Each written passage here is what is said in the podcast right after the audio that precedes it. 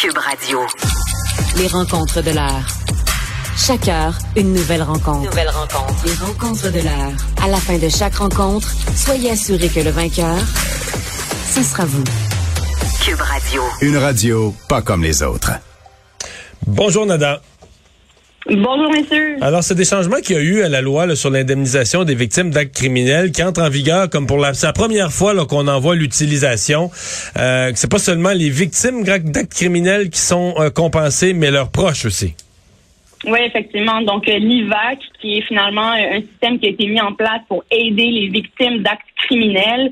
Euh, c'est des aides qui peuvent être soit par des soutiens euh, avec des professionnels, dont des psychologues, des travailleurs sociaux, mais ça peut être également un soutien monétaire qu'on donne normalement aux victimes d'actes criminels elles-mêmes. Mais la, loi a maintenant pris un sens plus élargi et euh, vient aujourd'hui officiellement d'englober un père et la grand-mère euh, d'un jeune bébé de 10 mois qui a été secoué et qui est mort malheureusement suite à ça en 2018, secoué par sa gardienne à l'époque. Donc des victimes collatérales qui ont pu être indemnisées aujourd'hui.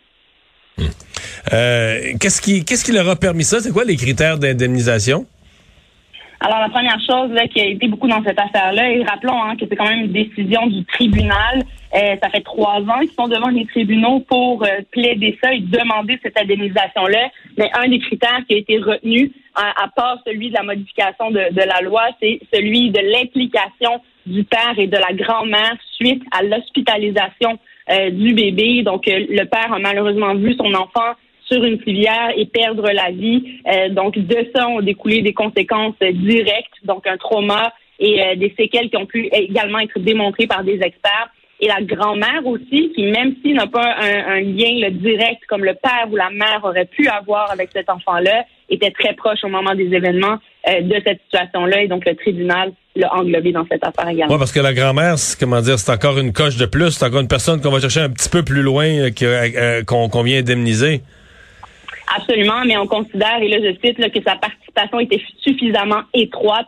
Euh, elle était également présente à l'hôpital au moment des événements. Le père a été interrogé par le, les policiers à ce moment-là. Donc, dès qu'il y a un lien entre, par exemple, l'enquête et euh, les conséquences que peuvent subir des gens euh, de façon collatérale de victimes comme ça, ben ça vient et la loi vient élargir en fait cette définition-là de victime. La grand-mère a pu rentrer sous cette définition-là également et donc recevoir indemnisation aussi.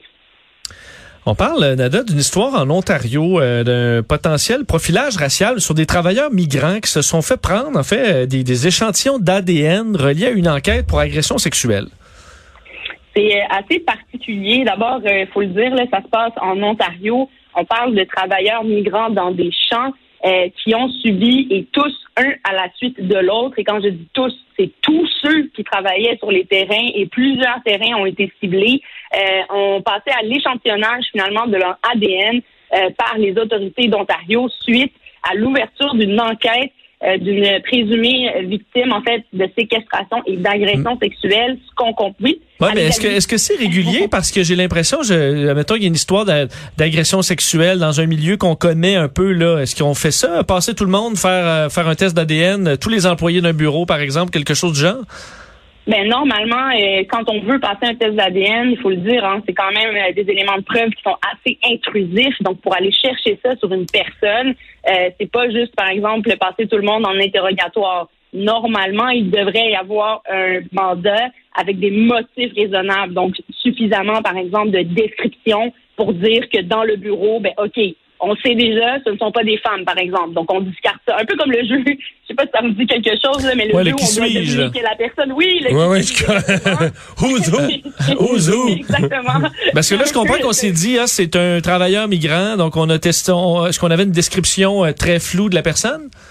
Ben, pas du tout, justement. On avait quand même une description euh, assez précise que juste, il s'agit d'un migrant euh, qui vient des, des, pays du Sud ou qui a une couleur de peau foncée. On parlait d'un homme, euh, si je ne m'abuse, qui était dans la vingtaine. On parle d'un homme qui n'avait pas beaucoup de pilosité. Donc, euh, certainement pas un homme qui avait des rastas, par exemple. Il y en a plusieurs euh, qui ont été, qui ont passé à l'écouvillon malgré le fait qu'ils ne correspondaient pas du tout à cette description-là. On parlait également d'un accent potentiellement jamaïcain et plusieurs Sud-Américains ont été passés à l'écouvillon également. Donc, on voit vraiment, là, ici, euh, on, on, a décidé de rafler tout le monde un peu comme un bateau, un bateau de pêche euh, qui ne sélectionne pas euh, les poissons à pêcher et qui va tout rafler le fond de l'océan. Et, ça n'a pas marché en plus?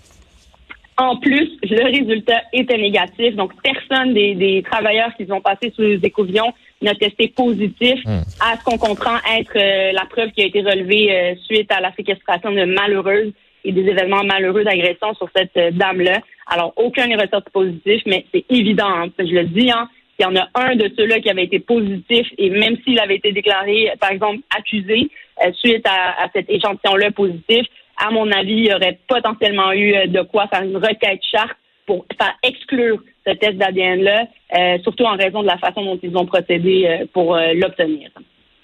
Merci, Nada. À demain. Merci beaucoup, messieurs. À demain.